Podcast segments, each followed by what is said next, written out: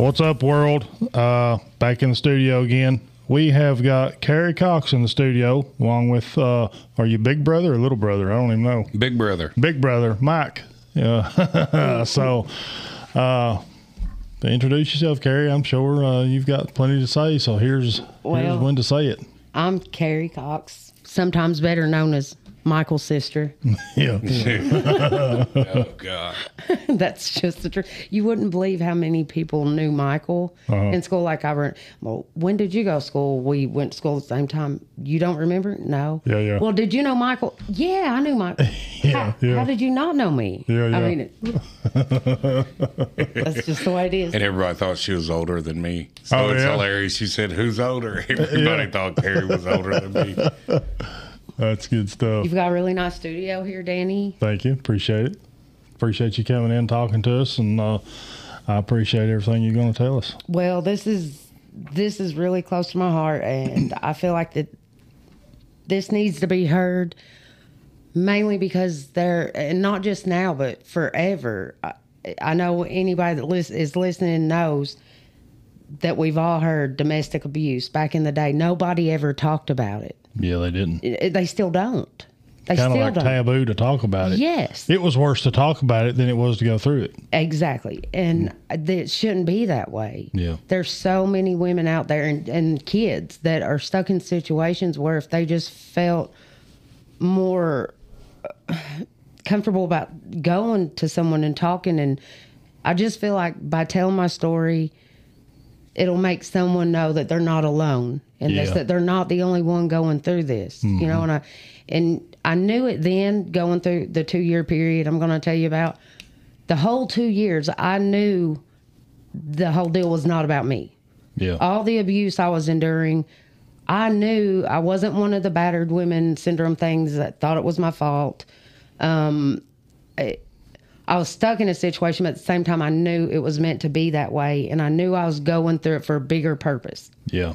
I didn't know what I did. I never have questioned God, but I knew there was a bigger purpose. Didn't need to know why, um, and I knew He had built me for it. Otherwise, I, you know, Yeah. and I knew I would be okay and come through on the other end. Well, most times I did. We'll Right, get to right. that, but um, and I feel like this is probably what it was for, is to help others out of that hole, out from being stuck, feeling like that they're the only ones. And I would love to see Jackson County get some kind of uh, women shelter Oh, yeah. That'd you be know awesome. they can help people drug addicts you know my brother he, he has come so far i'm all Yeah. behind helping drug addicts get back on their feet but what about these women and children that are stuck in these homes Mm-hmm. that are terrorized every day Yeah. Take your time. It's uh they need to have a safe house yeah, they do. They do. Most people uh I don't know, I've never understood why I guess out of fear that women don't talk about it and they just don't want to relive it because it's such a traumatic experience that they go through being in a, a physically or mentally abusive relationship or marriage or whatever it may be. Uh, but you're absolutely right. It is just as much a problem as drug abuse. yes And it goes on in this county like rampant. it goes on along with uh, with drug abuse Yeah, it's that's- hand in hand. it's hand in hand yeah. and I and I think a lot of the times the women, um, maybe from drug abuse, maybe from you know the raising, maybe not being taught any better, but Mm-hmm. a lot of women think that it's their fault. Yeah. You know, because that's what the man tells them. I know that's what my abuser tried to pound in my head. Yeah. You know, you see what you make me do. Why can't you be good so that I don't have, you know, Yeah. like a child? That's the way he would talk to me. Do you think now you? I know that you didn't like consider yourself a victim. Like you didn't have that mentality. Like you you knew you didn't deserve it. You knew you wasn't I was problem. still a victim. I definitely Well, yeah, was you was victim. definitely Yeah. a victim, but you weren't. You didn't make yourself the victim. Uh, right. Is what I'm saying. Right. What ty- What do you think is the mentality of a woman that's going through an abusive relationship that they that they think that it's their fault? Do you think it's just the constant beat down mentally by I- the man or whoever it may be that just kind of reprograms their mind into thinking I deserve this? This most is my men fault. tell women that. okay. You know, you know, I wouldn't have done that to you if you hadn't done this. Yeah. you, that's usually what you get after you get the beat, or sometimes before. In my case, I would know how many licks I was going to get because Wow. he'd add them up, you know, in between times I seen him, hmm. and um, it, that a lot of times that's it just from being with that person a lot of women it's the only man they've known too they've been with since young age and hmm. or they have kids and they feel like they have to tough it out and again it's something that we've always been taught you keep in the you keep quiet about Yeah. a lot of girls have seen their mothers go through it so think that it's normal Yeah. you know me and michael saw domestic abuse all of our life Oh yeah. and um uh, you know we don't talk about that because we don't want people's sympathy you know we did we Yeah. so many people look at you like with pity and i don't i don't like that everything we went through made us who we are today and i like i like both of us so i mean Oh yeah. We're, we're all right. You're good people. but that's We're all right. that's something i that's something i always knew that i would never tolerate Yeah. I would never be beat, and I would never let my children see that, see the things that we seen. Yeah. And um, so whenever it happened the first time, the first time he hit me, the next morning I had a U-Haul packed and was moving two hours away. Wow. Okay. And and my children never lived under the same roof as him again. Okay. But I, I it went on two years. I guess I'll go ahead and get started. Okay. Go story. ahead. Go right ahead. Um, that's kind of where it begins. Um, I can't even remember the what he hit me for the first time. I know it was in the basement of the house. Girls were upstairs, and I was kind of in shock. It, but my first thought was my babies. They cannot know this happened. This this, and like I said, that's something I always knew. And anyone knows me knows I've been married a couple times. Um, eh, there's certain things that you learn, like when you've been divorced, things that you will and won't tolerate. That was before I was ever married. I was never going to be hit by a man. Right, never. right.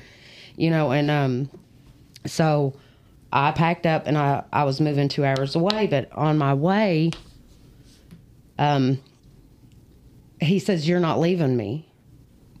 Yeah, I am. You see, you see that I no because I have this, and we'll just say um, it was had the potential to be very life altering, damaging on my part. Okay. It, it basically blackmailed me. Okay. Okay, well that's that's we'll leave it at that. Okay. And um, and I thought, man, what do I do? Uh, You know. And again, when I said life altering, this was my children's lives too, not just mine. Yeah, yeah. It would have been turning their worlds upside down. And so I agreed. I agreed. I would see him. Oh, he followed me two hours away to Florence, to northern Kentucky. He worked for himself, so he was able to get work up there and live out of a hotel for the next year while I was up there. Wow. It didn't matter where I went, he found me. No Yeah. matter what job I got, he found me. I mean, stalker skills beyond anything that mm-hmm. there's still things that he done back then that I still don't know today how he was able to do them. I mean, I remember one day pulling up at work. I worked at um, Citibank right there on 75. If you ever go by, you've probably seen that big building. And I pulled into work. Next thing I know, I'm being drug out of my car. He's beating the crap out of me in broad daylight right there in my parking lot at work. and I didn't know he was within 20 miles of me. Yeah. Uh, this happened on several occasions, and and which, you know, they had a lot of security there, and and I went on into work, and about an hour later, security came and pulled me out and said, "Do you want to tell us what this is about, or were you- were you going to report this?" Mm-hmm. And it's hard. I, here I'm sitting here looking like the battered women woman syndrome. Yeah, like yeah. I can't, I can't tell on him. Yeah. I can't. You know, I felt like an idiot mentally. To if I'd be a liar if I said mentally it didn't take its toll on me. He didn't. The whole situation like that. You Well, know yeah. Yeah. um, just being torn and, and not wanting to look like this pitiful, just idiot. And, and at the same time, I couldn't say why. And I just, you know, it was, it was a bad deal. But uh, he kidnapped me once uh, there in Northern Kentucky. He kept me um, two days in a hotel room.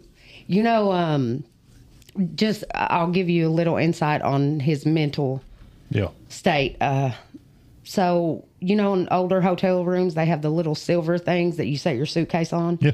Yep. Okay, so one of those were in the room, and he was sitting on top of me on the bed, and um, I remember looking over in the corner, and for the first time, I hadn't noticed it, but folded up plastic in a box cutter. God Almighty. And he's sitting on top of me and he starts running his finger ever so gently, different places on my face, tell me where he's going to cut me. Here to here. Yeah, I didn't know about this. I do now though. I can tell that this is the first time you're hearing it. and um, then he would, said that he was going to um, put it in my private parts because he said that without my pretty face and without sex, nobody would ever want me because I was ugly on the inside. Oh my God. So if that gives you seriously these lifetime movies that these true so you watch one of those i guarantee you something in that movie i've probably Yeah. i've been um once he took me to a cemetery and put me on my knees with a pistol to the back of my head. Uh um he smothered me with a pillow to the point where you know when I don't anybody out there that's ever been smothered or couldn't breathe, they know what I'm talking about. When your body automatically does the fight or flight, Yeah, yeah. your body starts. I was fighting, you know, fighting. I don't know how long the fight went on, but I can remember my body had started going limp, hmm. and I heard his car because right before this happened, I knew so, he was going to hurt me. I knew that he could possibly kill me. My daughter wasn't far away, and I said, Hey, could you tell your uncle to come get me? I knew by me saying that, she would know something was wrong. yeah. I heard the car coming, I heard the engine. Just as my body's on limp, and uh, probably just before I was like unconscious, I remember hearing the engine like him coming so fast down that little tiny road. Yeah. Isn't it? And and he That's the first time I found out. and he let I'll never forget him letting the pillow up and as soon as I caught my breath I looked at him I said here he comes you better run Yeah. yeah He come out there with a gun, put it in my face. What are you gonna do with that? Kill me, homie? It's destined in the stars. This ain't when I end. Yeah. This ain't when I end. Kill me, coward. Yeah. Coward. Mm. You hear me? Straight coward. Oh yeah. this Absolutely. this was towards the end like Michael my mom my brother I could have went to them for help but it wouldn't have done any good that would have given him what he wanted they would have ended up in prison no doubt they would have killed him I, I know that Oh, without yeah. a doubt Well, yeah.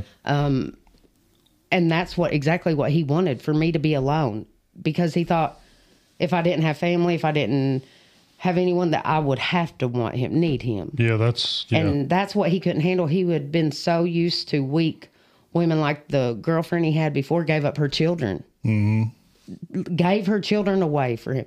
Wow. He met the wrong one. I mean, Yeah. because I'm none of those things. I'm not weak. I'm not weak minded. I'm not. My kids are my world. That's yeah. what I live and breathe for. That's what I was put on this earth for. Was them. yeah.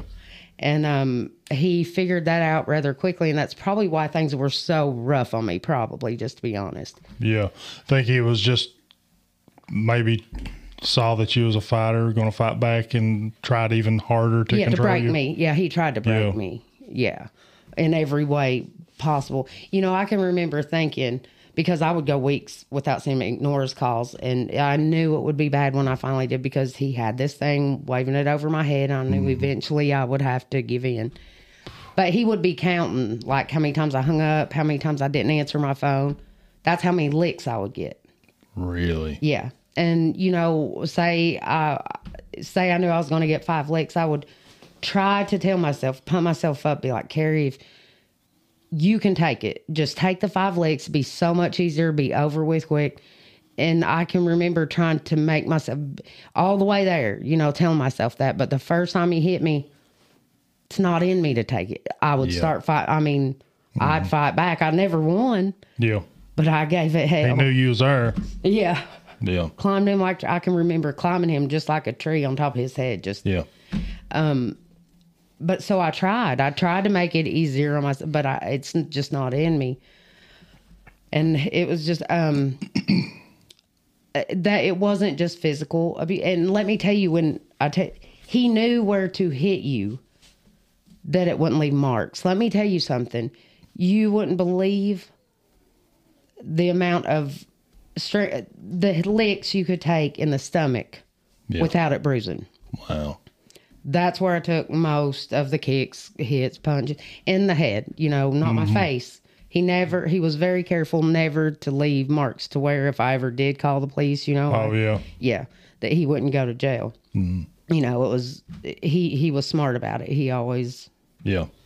attacked in places that I, you know, they couldn't see the marks. Uh, there was a lot of sexual abuse. Oh yeah. He he raped me quite frequently, um, which of course he always turned to the Bible and said that that wasn't rape. I was his wife, and that was my duty. wow. And you know, at that time, I didn't really know the particular verse he was talking about, but I knew that my God, and my Father, my Creator yeah. couldn't mean it the way that he was putting it down to me. I'm Yeah. like, I don't know what that verse says, but I promise you, it's not that you can do that to me. Well, that's something that's pretty often uh, a part of mental and physical abuse is uh, sexual abuse, sexual assault from the person doing doing all this damage. It's it's kind of goes hand in hand. Again, we mentioned a minute ago the things kind of go hand in hand. The rape, uh, more often than not, goes right along with the abuse. Right. And I know even that part was hard for me. It was probably a year and a half, two years before I said those words out loud. My husband raped me. Because how crazy does that sound? I mean, you know, men are going to look at people's going to look at you like, your husband raped you. Because believe it, and I'd want to put this out there. The verse that he was talking about was First Corinthians chapter 7, verse 5 and people get it very much confused. It does it speak. It says that man and women, husband and wife, should not withhold sex from one another. Right. That unless the only time they're not supposed to have sex is whenever they set aside a time for prayer and fasting. Mm-hmm. And but it goes on to say this is to prevent Satan from being able to tempt you. Yeah. So so use your common sense. It's Well, whether you're married or not, if it's not consensual, it's rape. yes. Right on. Period. But um, I'm sure he's not the only man that uses that against Oh, I, you know yeah. their wife. I'd say you're right. And and women who are listening out there, I'm I'm here to tell you that's not what that verse means. It's not okay for them to do that. yeah. Um, But you know, and after so much time, I will say this. You know, I was telling you before, I knew even at that time going through the abuse, I knew that it was not about me. I knew that I didn't deserve that. I knew that it was for a bigger cause. Like I knew God was allowing me to go through that hmm. for a bigger reason. And I didn't question why. I didn't wonder why. I knew in time I would know. And maybe it's for this very day right now.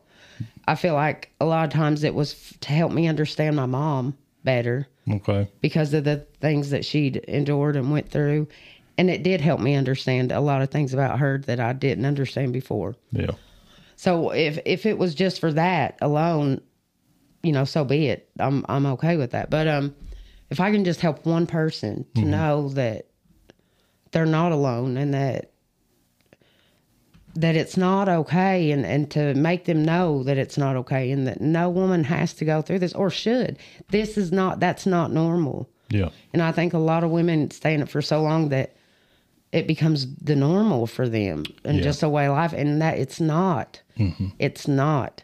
I, I I've known several women uh, in in my life that has dealt with physical abuse uh, from their husbands, and they often leave because of their children, not because of the abuse on them. Mm-hmm. Now, I think that says a lot about the about uh, the strength of a woman. They can take it; they don't need to take it. I'm just saying. They don't leave because of the pain themselves. They believe bec- they leave because of their children which you know you said a minute ago if you ain't got children and stuff like i think you said a minute ago uh, they often just stay and take it and it becomes the norm it just becomes there's normal there's many women that stay and then it goes to the child and they start abusing the child and they put up with that too. Oh, I mean, there's many women that allow their child to be beat or abused, sexually abused. There's many women out there that I mean, you hear of it on the news every day. If Yeah. you watch, I quit watching the news. I cannot. yeah All these mothers allowing men to sexually assault babies and Mm-hmm. beat them and, to the point they kill them. do you think it's just out of fear that they allow it or And no, I think a lot of it is evil, just pure evil. Um, you know, when they get with a man, there's soul ties. I think the evil that's with that man uh, comes to the mother, and that's a whole nother subject. But um, I think that's a lot that plays part in that because most of the time it's not the child's father. You know, sometimes it Yeah, is. That's a good point. Sometimes it is. Most times it's not. But that is their mother, and she allows it. I, she's just as guilty. I mean, whatever they do to him, she needs the same. Yeah. In my eyes, but Yeah. you know, but there are plenty of women, like you said, that once if it if it comes down to their child, that's when they get out. You know, Yeah. because they and you're right. Those women, there's plenty of good moms out there that do escape at that point. But it shouldn't get to that. They should care enough about themselves and know that they're not going to be good for those kids if they're not Mm-hmm. healthy mentally and physically either. Was there ever like any warning signs or like red flags before any of the actual abuse happened that may have thought, hey, this could turn into something bad? Like, did he ever say or do anything? Did he like, I, I mean, I'm not trying to sound uh, Well, no. insensitive, but was like he degrading of you or No, anything? No. Um, well, that's a problem in its own. We were not together very long before I married him, just a couple months. Okay. And the first time he hit me was less than a month after we were married. So it all That happened soon. just so quick. But I will tell you, my first um, red flag was my oldest daughter saying I don't like him. I, I she Okay. she told me, "Mom, I don't like him," Yeah. and um, they had problems from the get go. Because I can remember sitting at the dinner table and my daughter looking at him and saying, "You know that if I don't want you to be with my mom, she will leave you, right?" Oh, I yeah. thought, "Oh man, here we go." But she was right. That was the truth. But he thought that that was like a challenge for him Yeah. which in in that moment on he he hated my which like i said my children never had to be around him again after we left there but he continued to hate my oldest daughter so much the fact you know later on i'll i'll get to the end where he had to go to prison uh, about a year in to his pri- prison sentence i get a letter in the mail one day and i could my my stepdad was in prison, so I know a jail or prison letter whenever I see one. Yeah, yeah. That pencil writing, and I thought, why is this addressed to my daughter? Oh. Yeah, yeah, and and this this was when she was how old was she, Michael? Sixteen. Yeah. 16, 17. Yeah, it was from a registered sex offender that he had come across that he had sought out in jail and gave my daughter's name and my address and pretended like this will be a pen pal for you. The guy you could tell in the My letter, yeah, you, you no boundary. I mean, no boundary. He used to tell me. He used to tell me that he would burn the house down with my kids in it. Hmm. He knew that that was my weak point. He knew that that was my weak spot. He could beat me. He could do whatever he want, kill me, but my kids were my weakness. Yeah. And and So once, just used it against you. yeah, Uh, he never hurt them. He never harmed them. That was the closest he'd ever came to. Yeah. Um, but it was a constant, you know. Do you think that was just a jab at you, giving that information to that Well, no, both of or- us, just Okay. mainly me. Yeah. Mainly me. But what? Well, I mean, that kind of makes you think. Well, if he's willing to do that just to get at me, what's what's the limitations? I knew For the guy. he had no limitation. He came to kill me. I mean, he'd always told me that um, if I ever left him, forget that he would kill me and then kill himself. That he had nothing to lose, and he truly didn't. He didn't have kids. He didn't. Yeah. He didn't have friends. He, so I knew he meant that. Hmm. And uh, the day he got his divorce papers, I didn't know he'd finally been served. I'd filed like six months before this, and he didn't know, but I never could get them served on him. Yeah. Just like the EPO I had on him months earlier, never could. The justice system didn't work for me. Yeah. You know, and um, anyway, I didn't know he had been finally served the divorce papers, and uh, whenever he got me over there, he put a gun to my head about the time he pulled him out. Wow. Yeah, um, and that was a whole nother time, gun to the head. That Yeah. time it was to the temple. Um, but he said, "You're going to stop this divorce because you know what's going to happen if you go through with it." Yeah. Which you know, going back to the blackmail that he had on me. Let's just Yeah. two years in, and you know, I'd been talking to God, saying, "You know, I know, I know this is for something, but I don't know how much more I can take." And it had already gotten to the point to where I'd talked to the sexual assault. Mm-hmm. I couldn't take anymore, take anymore, and it. I know this sounds crazy, but I know there's women out there that's going to know exactly what I'm talking about. Mm-hmm. whenever I had my talk to God about it, and you know, I, I can't, you know, help me, help me. Whenever he would rate me, my mind would leave. Like I wasn't present there. Whatever God done to me, it was like an out of body experience. He would take me from my body. He spared you that. Yes. When I couldn't take anymore. That's that's rough. Uh, hmm, man, that's that's that's rough right there.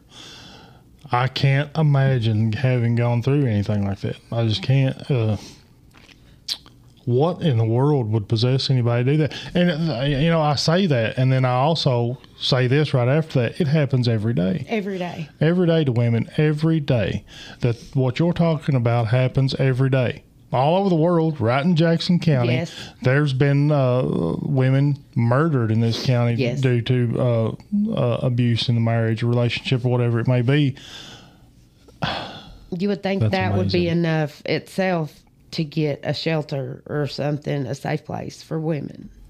yeah there needs to be something uh, something something built started because The system doesn't always work, Danny. The No, it don't. EPOs don't always get served. They don't. People, uh, well, let me tell you what happened next.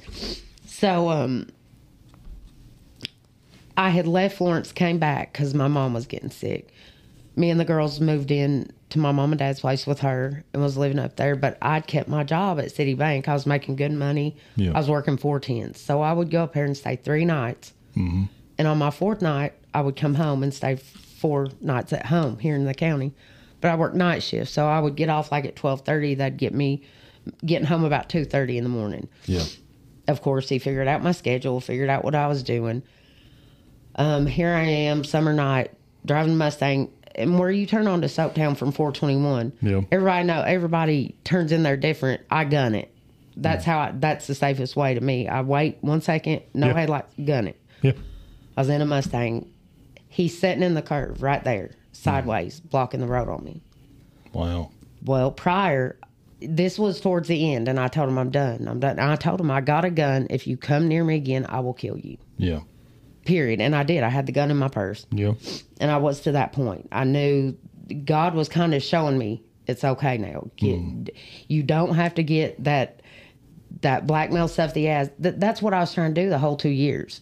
You know, I told you I didn't go to my mom. I didn't go to my brother. I thought I can take care. I got myself into this. I'll get myself out. So you're just trying to get rid of what Yes, he was using yes, against you yes. okay Never did. He always was one step ahead of me, which someone like that is. That's Yeah. their way of life. And someone like me that's not doesn't think Mm-hmm. that way and does you're always a step behind. yeah So, but God was letting me know it's okay. You're going to be okay. Yeah. You can go, you know. So I was working my way into that and um it happened so fast. Like before I realized what was in the middle ri- road, who was in the he was at he couldn't have been sitting in that truck. He had to have been like standing next to the road like waiting on me as quick as it happened. I don't even remember seeing him get out of the truck. so he ambushed you Yeah, he hit me and knocked me out and stole my purse. wow And so, I mean, knocked me out. I come to and my purse was gone. My purse was my. Every woman knows that's your life. It's got my social security card, my Yeah. driver's license, checks, debit card, yeah everything. So I went on home. That was on Thursday night. The next morning, I contacted his dad. Yeah. I said, "Listen, I will have to." Pray. And he was on federal probation. I forgot to tell you that Okay. part. The whole time, this whole time, he was on federal probation. wow Yeah. So I told his dad, I said, listen, I'm at my wit's end. Every, eh, my life is in that purse. Every dime I have is in my account. The debit card, my checks, everything is in there. I don't care about the purse, the gun, anything in there except my wallet. I want my wallet. Yeah. It has everything I need in it. yeah I said he has the till the end of today, or I'm calling the police. I'm reporting it. yeah And I was dead serious. Well, I didn't get my wallet, so I held to my word the next morning. Saturday morning, I called dispatch and they sent, or they had the deputy that was with the sheriff's department on call to call me. Yeah. And of course, I knew who he was. I'd worked there, you know, and um, Yeah. I explained the situation. I said, I need to do a theft report in case the checks or the debit cards used. That's my main point here. I just I can't cover those charges. I'm a single mom. I can't. Yeah. If that happens, I need a report so that I'm not responsible for those Yeah. charges. Yeah. And um, he said, "Well, what about him? hitting- Are you are you going to get a warrant for him to press charge?" I said, "Once again, here I am. No, no, I'm just I need a theft report." He said, "I'm going to press charges. I'll get a warrant on him." Oh yeah. He said, "This is what's going to happen. I'm going to call him and tell him he's going to bring me your purse and your wallet." And I'm going to tell him if he doesn't, I'm going to get a warrant on him for the whatever. And I mm-hmm. said, You do what you need to. I just need a theft report. Yeah. He said, I'll be to see you in, in just shortly. He was coming to the house to me. So this was Memorial Weekend. I was Okay. home alone. The girls had went with their dad to Virginia. So I was home by myself. So as soon as I look out the door and see him walking up with his head down, I knew something was wrong. Yeah. So what is it? He said, Carrie, I'm gonna have to take you to jail. Oh my God. I said, well, "Come again? Yeah. what did you?" Do? So again, someone that lives this lifestyle that this is the person they are knows the system. Mm-hmm. He went straight Friday morning and got a warrant on me yeah. for terroristic threatening. Mm-hmm. And made up some bull crap that I'd gotten a gun and was threatening to kill him because he got a girlfriend and had left me. Wow. I said, Do you know how many nights I've prayed that he would find a girl and leave me alone? Mm-hmm. Only if. That so he just jumped the gun. He figured you was going to do the same thing and went and done it before you. Yes. And I spent my first night in jail on a concrete floor in the holding tank Yep. on a lie.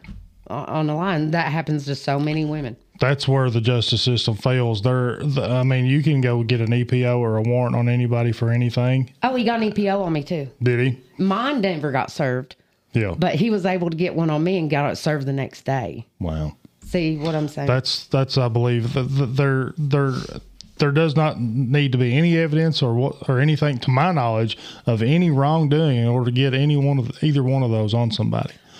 Uh, more often than not, I have heard several people tell me what happened, what you just said happened to you happened to them.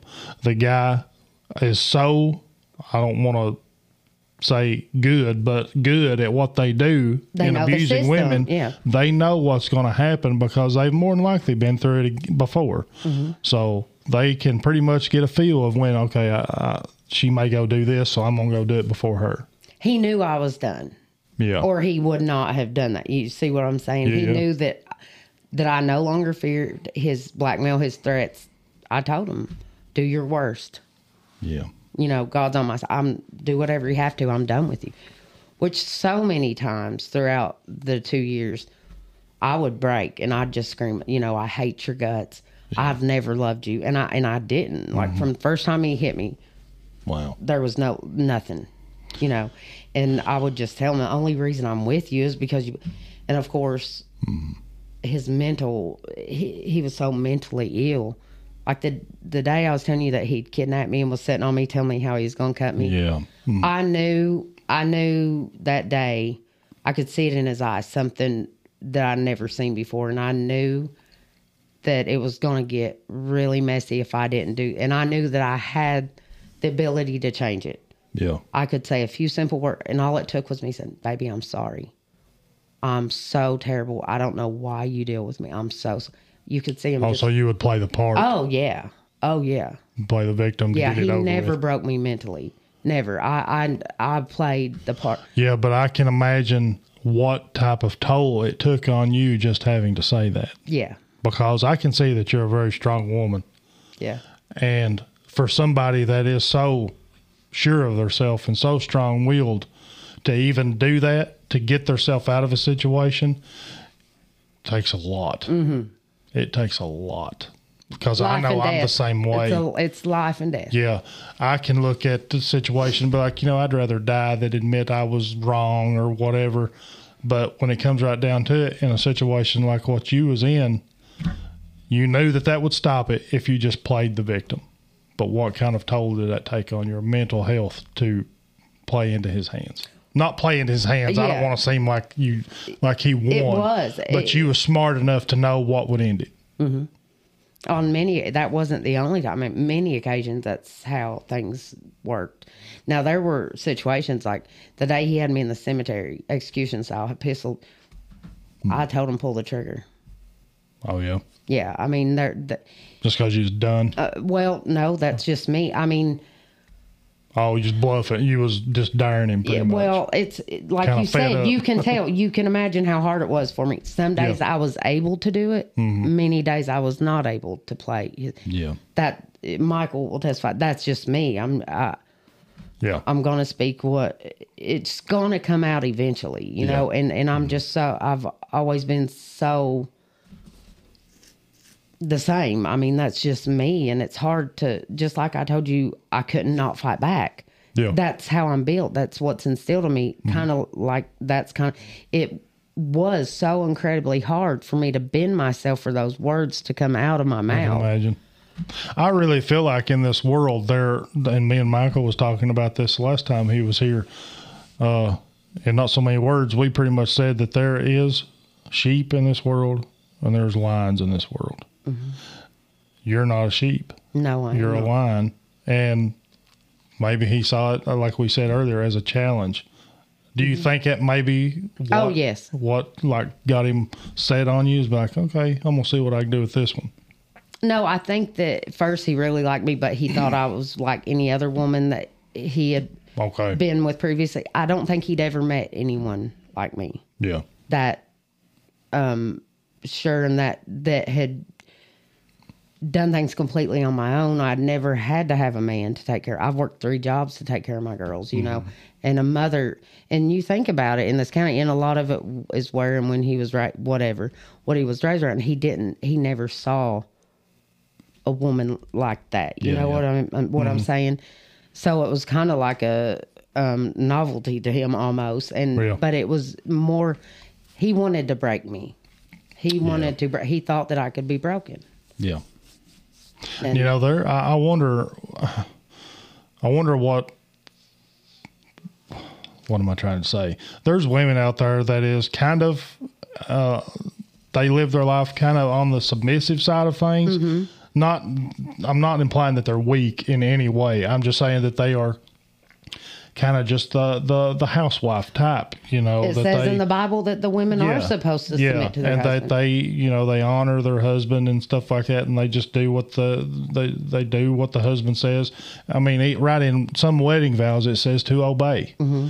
you know i wonder what a situation like that is like for a woman with that kind of mentality versus somebody that's ready to fight back at the drop of a I hat I think it's a lot easier.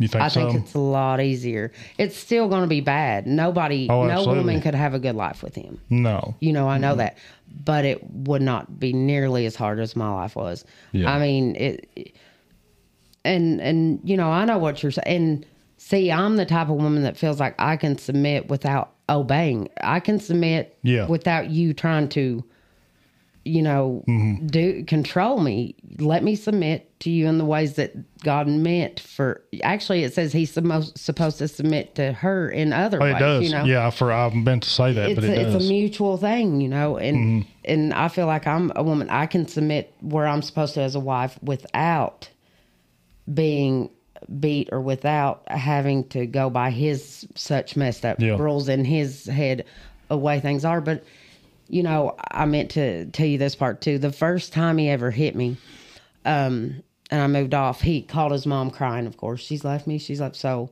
she Mm-hmm. called me yeah and um it really tore up and um i said well did he tell you why i left him yeah he mentioned i said did he tell you that he hit me she said yeah what did you do yeah wow that's what, What i did said you do? yes that's when i knew i had nothing else to say to her there Yeah. you know i Yeah. That's uh I have seen that before in movies. In real life, That- they will call the mother or the father of the abuser, and they'll be like, "Well, what did you do?" Or just take it for the children. he's got, uh, he's got money. He's got security. This is the price This you pay the to have this kind of life. this is the way it is It's insane. happens to everybody. Yeah. Well, let me tell you, uh, his father, he was dragging me by the hair of my head through the hallway, and his dad sitting in the recliner, Yeah, and um, and his dad would say, "Turn that woman loose." He lets me go, goes to his father and says, I told you to mind your own GD business. Oh wow. Oh, yeah. And then comes back, grabs me back by the hair, my continues to drag me outside. Hmm. So that, Jesus. that gives you, his parents are divorced, but that gives you a good idea of what, Yeah. which I came, we, me and Michael watched it, you know, the mm-hmm. biggest part of our lives. And, and some and some bad stuff. Our our mom, I mean, I'll tell you just one instance. She had how many stitches and staples she have in her head? I forgot.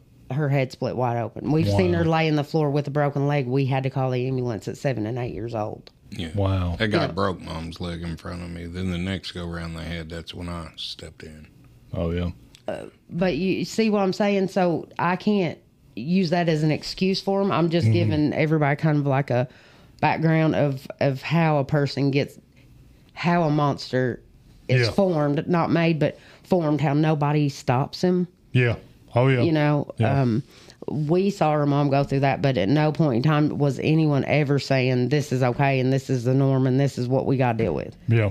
you know our mom eventually got away from that and and thank god Mm-hmm. um so that's the difference I I've known people. Well, known of. I don't even want to categorize people like this uh, as me knowing them, but you hear stories and stuff, and I've known a couple guys throughout my life that have been abusive toward their women, and uh, it's just. It, I feel like they're very insignificant people, very insecure people in whatever way, you know, uh, sick people too. They're pathetic in every way that there is. And you see, uh, again, around here, you hear stories of, of, of a woman getting beat or a man getting beat sometimes. yes. It does go both ways. yes it does And they go back, they go back to them.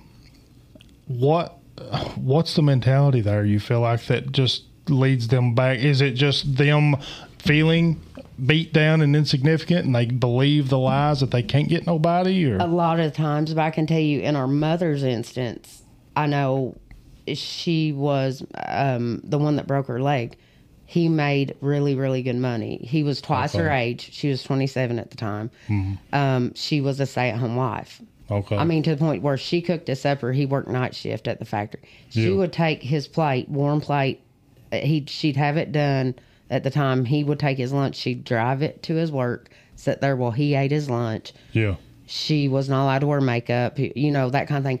She felt like she was stuck. There was no way out. You know, she had solely started to depend financially on this man. She had two kids. yeah How was she going to leave with no money? No, she had to come up with a plan. It was always kids, uh, mommy's coming up with a plan. Just, uh, yeah yeah just bear with me. And me and Bob was always thinking, how long is this plan gonna take? You know, it Yeah. felt like forever to us. Yeah, I mean, yeah. now as an adult and being a mom myself, I knew what she was doing. Mm-hmm. You know, but uh, you've got women like that, and then you've got women that maybe it's drugs that they go back for, um, drug dependency, and they, Mm-hmm. Yeah. you know, um, so many different reasons. The kids, the Yeah. kids maybe not understand that the pain and the hurt that their father's putting their mom through, and they beg their mom to go back Yeah. because all they see is their father. You know, I've seen so many different situations. Um, no, none of well, a lot of them are the same story, yeah but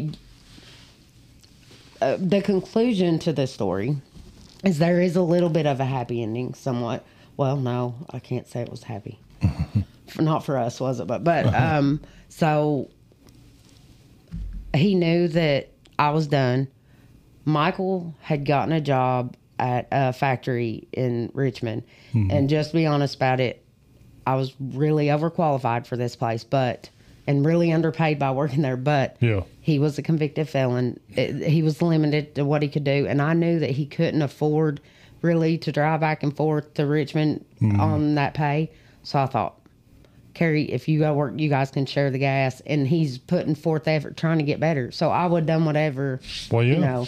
So we both went to work together at this factory, and our lunch and breaks were kind of staggered. We worked in different departments. yeah And um, It was a five minute stagger. I remember that. Yeah. So yeah. I had went out on my lunch break and and the car was parked like right outside the door of Michael's apartment. Like you walk out the door a break and the car's right there across the parking lot. Yeah. And um he had showed up again, but I had learned. See, that's the thing about me. I screw up all the time. But Yeah. rarely do I make the same mistake twice. Right. Right. Yeah. So my doors were locked. He Okay. Mm-hmm. wasn't able to yank me out, you know. But um he shows up banging on the window and he was probably about 2 seconds from busting the glass out. wow. At your work. Yes, at, that wasn't the first time. uh, Just at that work, it was Yeah. the first time he'd found where I was working again. Um, so and all of a sudden he stops. He goes quiet, and I thought, "What's going on?" Which it's night shift; it's dark, and I kind of turn around to look behind me. I see Michael coming with Yeah. his arms up. There's a silverback gorilla standing over Yeah, here. and that- ready to rip my arms off. Right, Let's and go, I, punk. Yeah. and- We're gonna get this in. Mm-hmm. So that's what's going on at this point, and I and they start. Michael wasn't even mad. Like Michael can't just go into beast mode unless, but he was working up to it. Yeah. He comes up and he doesn't even punch him right away. He pushes him like a, takes his chest and pushes him. Mm-hmm. That's all he does. And dude scoots across the gravel parking lot like this, like skipping a rock. his butt's going across the gravel Yeah. like this. And um, I know Michael goes and picks him up, yanks him up, and he might have hit him once or something. All I know is next thing, like 30 seconds in, Michael said, This MFer's got a knife. Like he Jump sees, behind him, put him in the bear. Yeah, yeah. Choke hold, Yeah. wrap my legs around. He's wrapped up. Yeah, Had it. yeah. Seen the went right before that. I seen the knife. Okay. You know what I mean? So I wrapped him up as quick as I could, laid him out, stretching him out. yeah. he was choking him. I said. Carrie, get this knife. Okay. And I got down on my knees and I looked him dead in the eye. I said, If you don't turn that knife loose, he's going to kill you. Because I uh-huh. saw the life draining from his face. I his would face. let him go Oh, you limp kill and let him. off. Yeah. And he knew, I, I guess he must know by the, he must, yeah. Yeah. he must know by the look on my face. I was serious. So he let go of the knife. I got, I said, Michael, I got the knife. Turn him loose. You're going to kill him. I didn't want, the whole reason I'd avoided to begin with, I didn't want my brother in prison over that piece of crap. Yeah. It would have felt good too, but it wasn't worth it. No, no. No, he was laid out, man. He Yeah. was like, Yeah. So he gets in his truck and leaves. And me and Michael's walking, making our way back toward the factory, and I'm kind of behind him. I said, Bub. I said, Bub, wait a minute. You got something on your jeans there. He was and wearing a about the time t-shirt. she said that, I had a supervisor. He's a big guy. He's like, whoa, whoa, whoa. He's like, you can't come in here like this. I can wash the blood off my arms in the sink in there. He's like, no, look at your leg. it was blood. Blood's just he didn't know all the he'd way stabbed him Oh, he stabbed you. twice. Twice. One of them came an eighth an inch from his lung. Wow. And he didn't So how even many know times that- did he stick you?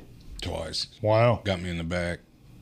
Man. He come up Uh, like this when he come up, like we didn't hook back up. Yeah, yeah. You know what I mean? Uh-huh. He gets up and he just runs and Oh, does that punk to me. move. Yes. You know what I mean? Yes. Yeah. And it was I worked. You know what I'm Yeah, saying? yeah. I worked in. Mm-hmm. But the point is, picture. I didn't even know I stabbed. You know what I mean? I understand what you're saying there. yeah, we didn't even. I was like, oh crap. So they immediately he's sent to UK, eighth an inch from his lung. One of them, you know. So that was a mess. So, but Michael still didn't press charges. He didn't have to. Madison County picked it up. Yeah, because Oh, he yeah. came to the workplace. Well, then, you know, people like Mike and other things, they kind of tend to handle things themselves. But you That's, know, that's he, the preferred way. yeah, yeah. and uh, so, but you know, I didn't even end there. I can remember when the Madison County attorney called me and she wanted us to testify for the grand jury to get him indicted and stuff. And uh, she said, you know, I decided, I told her, I said, he still doesn't leave me. He came there to kill me. Just so we need to back up. The knife that you see how thick Michael is Yeah. Yeah. that knife would have went through me at that mm. time like it would have went clean through my body yeah. and that's what it was It was a intended bone for crusher then, wasn't it? Y- i mean yeah you see how Gun thick he is Oh, yeah. Yes. Wow. yeah so Yeah. he meant to kill me that's what he came there for he mm-hmm. was staying true to his word and i knew that's what he was there for Wow. i knew he was there to kill me but god sent my guardian angel And, Mike, uh, Mike's definitely a good guy to have blocking for you. yep for Really sure is. for sure but Appreciate that, yo. but That's the truth. Yeah. That's And- absolutely the truth. and when I say that ended up good for us, not really, because for the following weeks I was packing gauze into those stab wounds and Yeah. feeling so guilty every But time. wasn't. You know what I mean? That's what we do for our family. That's what you do. I love anybody I love. Yeah, that's Like, what you, do. you, know do. what I mean? I got you. Mm-hmm. We laughed. I was at the grocery store shopping the next day. What a Oh yeah. I want to say something. Uh, every every once in a while, people out there, myself included, will run up on people in this life that uh, you can just tell that they're devoted, they're legit, they're for real. You know, they're uh, just good people. May have a rough history, but in my opinion, those end up being the most solid people that you'll ever meet. You know what I mean? Your secret's safe with those people. Yeah. No matter what it is. You can count on those people when you can't count on nobody else in this world. Yep. Uh, when Mike says, I, and I know this to be true because I've known you the better half of my life, and I've never known you to to go against your word, say something that you shouldn't have, or tell tell somebody something that you shouldn't have mm-hmm. told. Mike is one of the most, if not the most, stand up guy that I've ever met. Even back when he was, you know, in a, in in in in another part of his life, he was always a stand up dude. You you you can always know. You always knew that Mike was real Yep. His whole life. But what I'm saying is that every now and then you'll run up on people in in in, in the world that uh, you just know. You don't got proof of it, but you just know that they're good people to have on your side. In every way. I'm talking I'm not talking about just to have your back. I'm talking about people that you can entrust their your most deepest darkest secrets with. And there's no judgment. Coming from those people. And, you know, if you need them in a pinch, they're going to be there in any way, not just to pull somebody off of you, but to help you in any way. Mike's offered to help me with my basement every time he comes over here, and I know he's I know he's for real. He would in a heartbeat. Uh, so, if you've ever doubted the way that you are, either one of you, or if you have ever thought that I am too harsh of a person or too real of a person, I just want to tell you that from coming from another person like that, I appreciate it That's what's up. because I feel like the more real you are, the better you are. This this world isn't isn't made for for uh ever, for weak people in my opinion. I am I consider myself a very strong-willed person and I've I'll piss you off in a heartbeat if you ask me my opinion about something because you're going to get what I think. So, uh, if you've ever been down on yourself for whatever reason about how you are or how you've ended up and stuff like that, just know that the real people out there appreciate it. That's what's up. Thank you, Danny. Thank you, Danny. And uh, I can't, I, you know, obviously I can't imagine what you've been through, Carrie. Uh, I just, I wish there was something like you said earlier, even a a, a, A some- house. a house With for three women. bedrooms. Yeah, something for women to come to and get out of a dangerous situation, or maybe just a group therapy session to come and talk. Yeah, to know know? that they're not the only ones. So many of them out there I know think that they are the only ones that live like that are going through that and that that tends to make them think that they do deserve it a lot of times. But they're not the only ones. And they're so scared. You know, a lot of it comes from the men's the men's uh mentality and what they pound in their head that of course that they deserved it if they hadn't done this hadn't done that. And women start to believe that. When they don't have someone usually to tell them different Yeah, and those types of relationships and marriages they usually seclude them and uh, keep them away from everyone that's else what I was fixing to say. so that no one can say yeah, why are you putting up with this i'll help Yeah. you you know it it's all the same they have the same mo i mean when you sit down and look at it they all most Mm-hmm. it's like a, it's like a. A, a, a rule book, a mm-hmm. check, a checklist, mm-hmm. yeah, that they follow every time with one of with everybody that they come across. yep Yeah, I was going to say that it's kind of like you know, it's a pattern. It's a it's a definite repetitive vicious circle, kind of, I guess, with these abusers and stuff like that. and they can be relentless just like him Yeah. Oh, I started to tell you about the county attorney when she contacted me, you know, and I told her, I said, Is there anything we can do that will make him stop calling me? Yeah. You know, I've, eh, because of him over the last two years, I've had like 10 different numbers. I'm not changing my number again. Yeah. She went to the jail instead of looking up like every inmate has their own identification number and they mm-hmm. would punch that in to see all the calls they made. Yeah. She was smart. Instead, she punched in my number and saw all the different.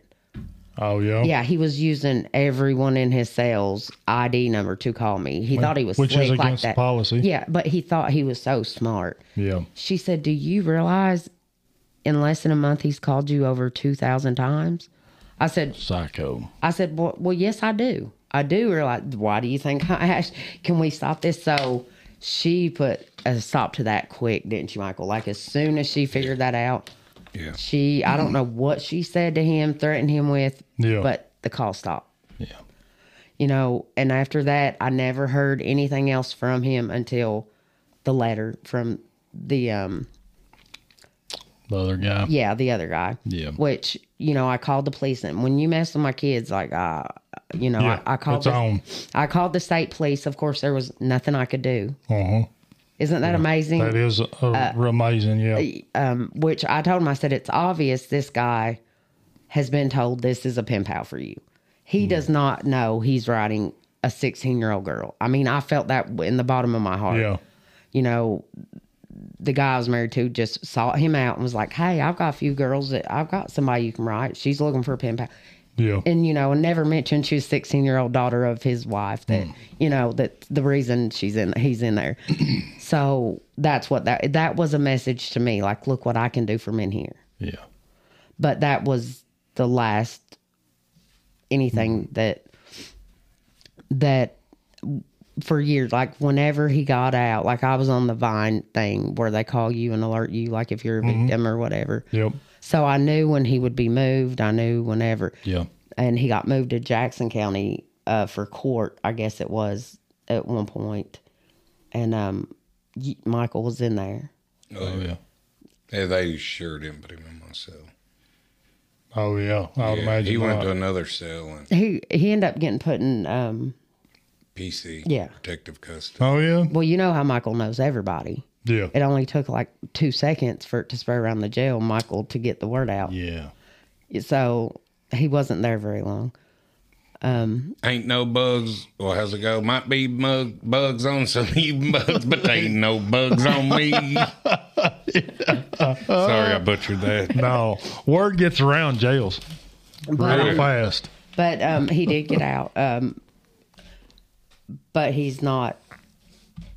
He's not. Thankfully, he's not bothered. And both of my girls have actually ran into him. Really. Mm-hmm. Wow. Yep. He actually had the nerve to hug hug my youngest daughter. And she came home. She was shaking. She's she was just see. My girls didn't know what I'd been through until after it was all over, and they still Yeah, don't well, know. yeah, They yeah. still don't know everything. They're just gonna learn things on this podcast Yeah, that they there's, never. I learned a lot on this podcast. If you couldn't tell by the look on my face. Yeah, you just kind of, I could instantly tell. but that's how women are. Like I have talked to Yeah. a person and got this all out. Mm-hmm. It took me a long time. I thought Yeah. that I was completely okay, but yet I'd never sat down and told anyone these things that happened to me. Do you think it's because you was ashamed that you went through it, or I didn't have time to deal with it. Like as soon as he was getting kind of a up, denial thing? no, maybe, my mom or- got sick. Okay.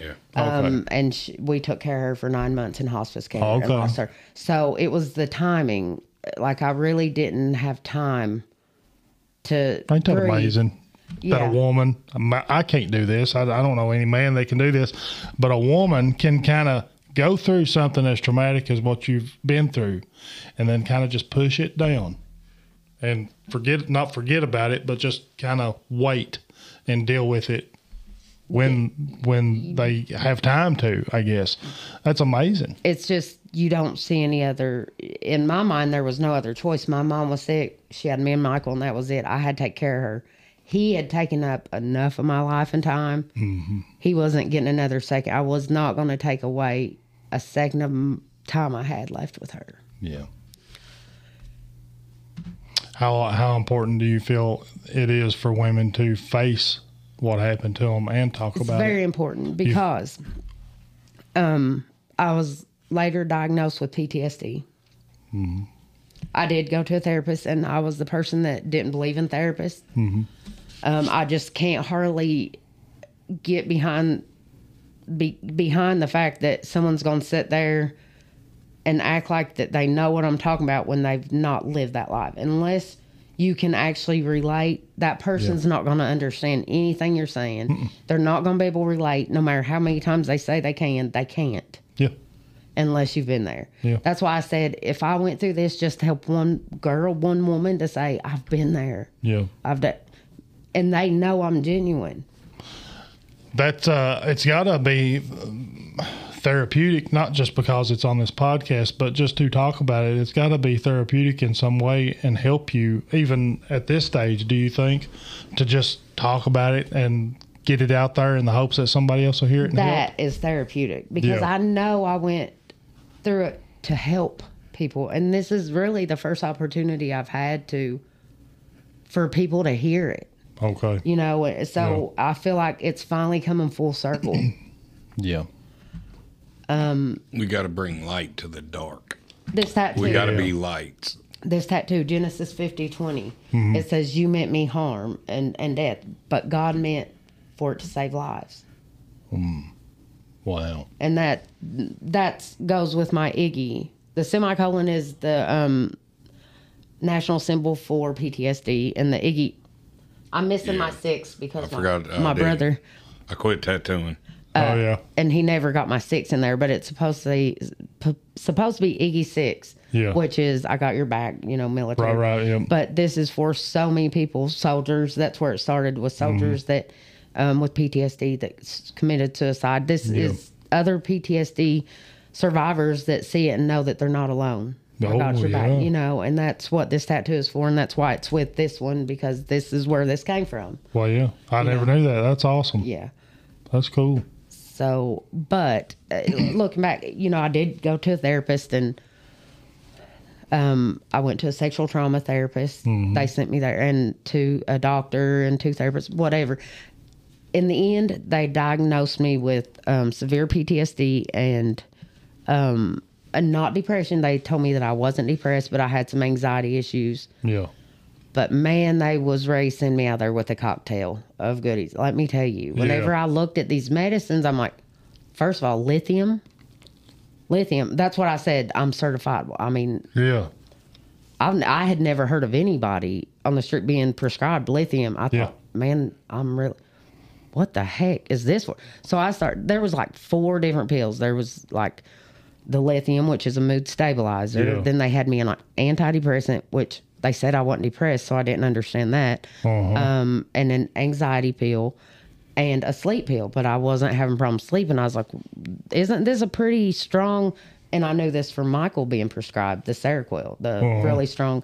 I was like, why? Or well, you see, some of these this medicine may cause not you not to be able to sleep, so we want you to be able. I'm like, whoa, whoa, hold on, hold up. Yeah. Yeah. And I started doing my research on the medicines, and none of it made sense. wow. None of it made sense. The mood stabilizer. Yeah. Why would I need a mood stabilizer? Nothing they diagnosed me with Uh huh. would uh, credit for me being That's prescribed crazy. that. Just giving you stuff you didn't need. Yeah, and I thought that's when I finally I thought, you know what? I don't need none of this junk. Me and God can get me through this. He's got me this far, and that's what I done. Yeah. And That's and awesome. God will get you through anything. Yes, he will. Was it an easy road? No, but he never promised the climb would be. So he never promised the cross would not get heavy and the hill would not be hard to climb. Yeah. but here I am, and uh, here Well- Michael is. He survived Yeah. my ordeal too. This is a pretty. Uh, this is intense right here because you. I'm sitting across the table from from two people that's both been to hell and back, and come out of it smelling like brand new money. Twice. We've probably been twice, haven't we? babe? Maybe three, four times. You never know. you know. But no, that, and that's what me and her both know. We're here, like I told you. I'm I'm tired of. I'm not following sheep off the side of a cliff. Yeah. Yeah. I'm here to help. I'm here to be a light in the dark. You know what I mean? Like, you know, like what I've been doing, telling these guys, man, if I can do it, you can too. Because I want to see people do good. Like Carrie's bringing this awareness. And, you know, like I'm not nothing special, Yeah. but I know what I'm talking about. I've been there. Yeah. Yeah. You Tell do. me nothing about the road I took. Mm-hmm. And everybody's road's a little different, but maybe I can guide them. Oh yeah. And here's the thing: people look at me like I've talked to people, and they've told me all these problems. Well, you, you listen. I've been through this, and I'm. I know I've been there too. You know, and after like an hour, and I've said that like twenty times. They're like, really? Like, how could you have been? You just don't even know Yeah. the things I've. But I know I have, and I know why I have. It's for me to be able to sit here and tell you I've been through that. Mm-hmm. Every crappy, shitty thing in our shit show of a life. Yeah. Yeah. you Yeah. know, all these years. It was for this, for this time right now Yeah. to be helping others. You know, I know most, that. most organizations and uh, self help type of uh, groups and stuff like that are come from people who has been through it. I mean, you can't tell somebody how to deal with something unless you've been through it. I, you know that. But people try. Who- yeah, but who are you to tell me what to, how to handle a situation you know nothing about?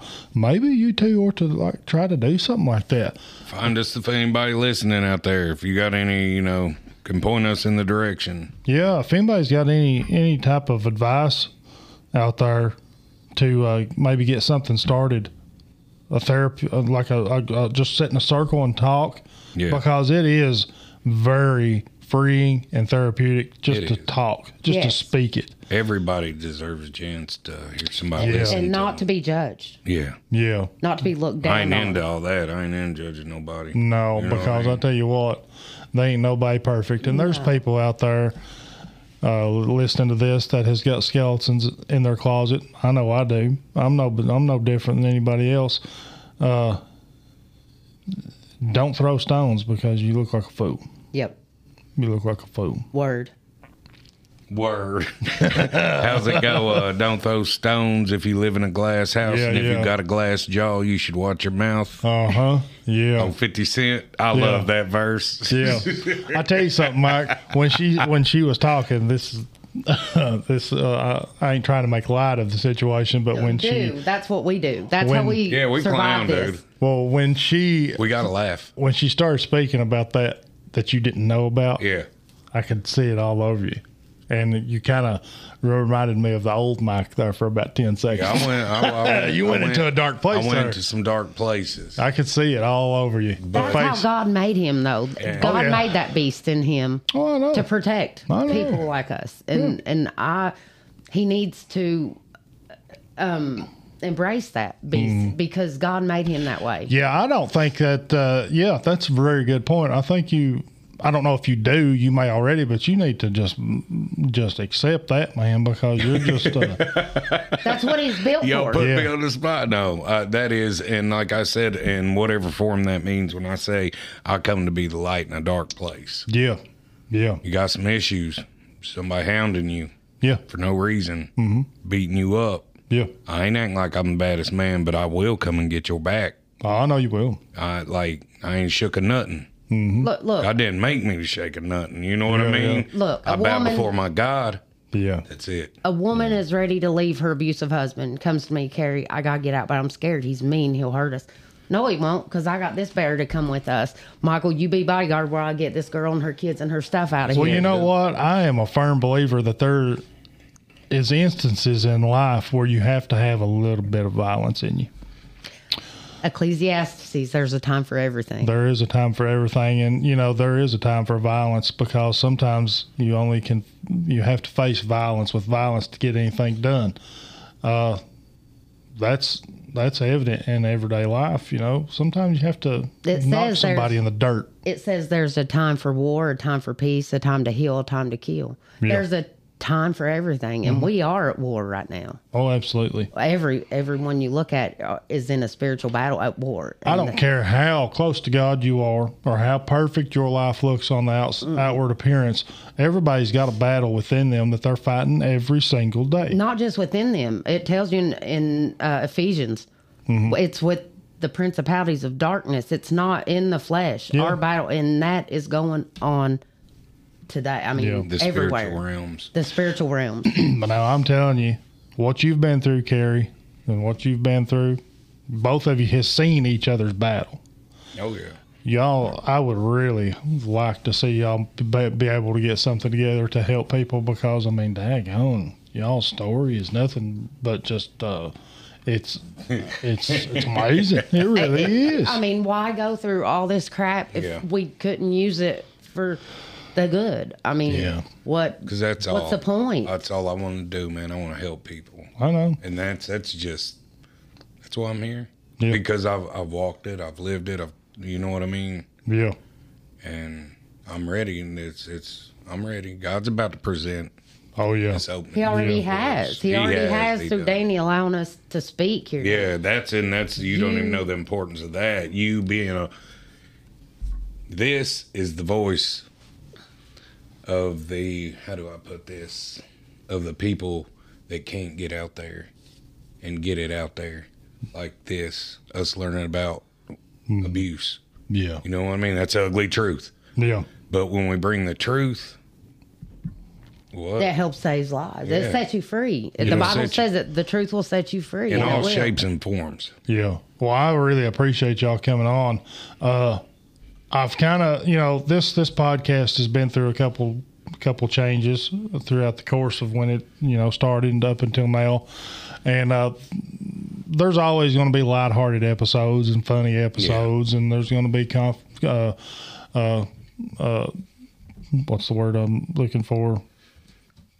I was just drawing a blank Controversial. controversial, yeah. Right. There's going to be controversial episodes and stuff like that, but I feel like doing episodes like this is so important because stories like yours that people don't want to say, they don't want to tell more often than not, and it's sad because it needs to be told. Yes. Stories like Mike, you know, where you have been on the brink of death Yeah. and come back from it, it needs to be t- needs to be told. It'll it'll help somebody. Oh. I'm absolutely sure it will.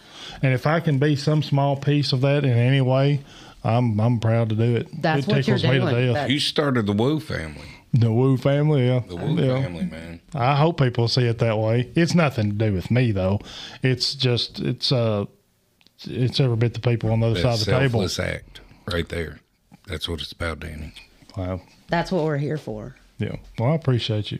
And Carrie, I know that you uh is as brave and as strong a woman as you are, uh, that was hard to do. I could tell. You know, there was some tears shed and stuff. And but uh, I just want to tell you that I really appreciate you coming and telling that because a lot of people wouldn't. A lot of people wouldn't want to tell it for whatever reason. But thank you for coming and telling telling that. Oh no, thank you for letting me share it so that it can be heard, so that it can help. Just if it's just one, like I said, Yeah. it'll make it all worth it.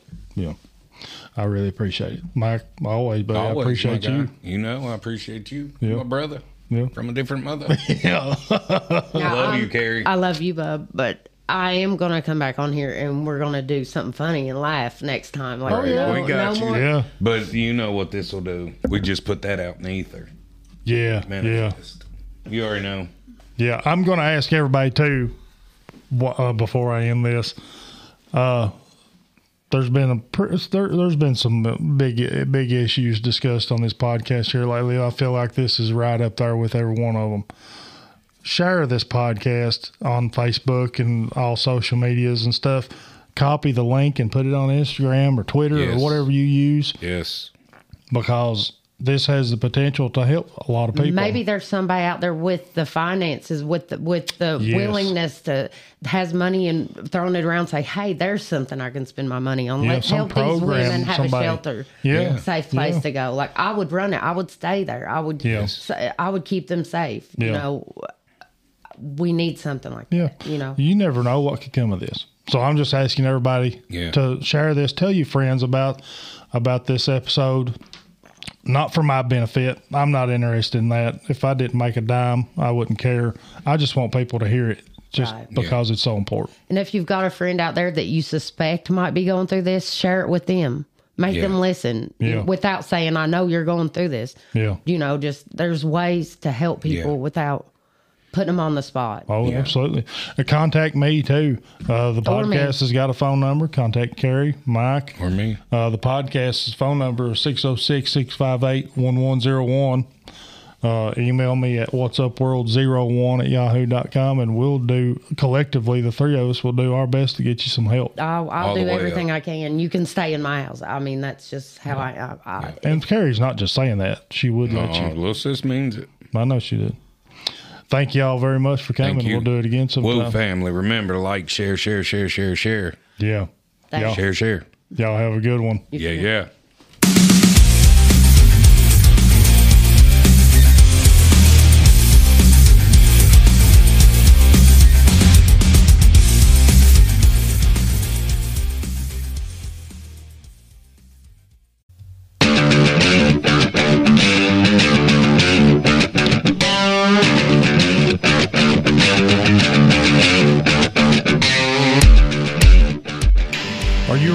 Rev up your engines and accelerate towards economic growth? Introducing Backroads of Appalachia, the groundbreaking initiative that fuels economic development through motorsports. Motorsports has long been more than just a thrilling spectacle. It's a dynamic platform that ignites growth in local economies, creates jobs, and transforms communities. When we invest in motorsports, we invest in innovation. The quest for speed pushes boundaries, leading to cutting edge technologies that find applications in various industries, from automotive to aerospace. But that's not all. Backroads of Appalachia generates tremendous employment opportunities, from skilled mechanics to marketing specialists. We're revving up job creation for people from all walks of life. And let's not forget the fans. Motorsports events draw crowds from all over, injecting a surge of tourism into local businesses, hotels, and restaurants. And shops thrive as visitors gather to witness the exhilaration of the track. Hosting motorsports events puts your city on the map. It elevates your community to the global stage, attracting international audiences and investors eager to be part of the excitement. But Backroads of Appalachia doesn't just cater to established businesses, it nurtures the aspirations of future generations too. We inspire young minds to pursue careers in STEM fields and motorsports, paving the way for a brighter, more technologically advanced tomorrow. Join the Backroads of Appalachia movement today and experience the engine of economic development roar into your community.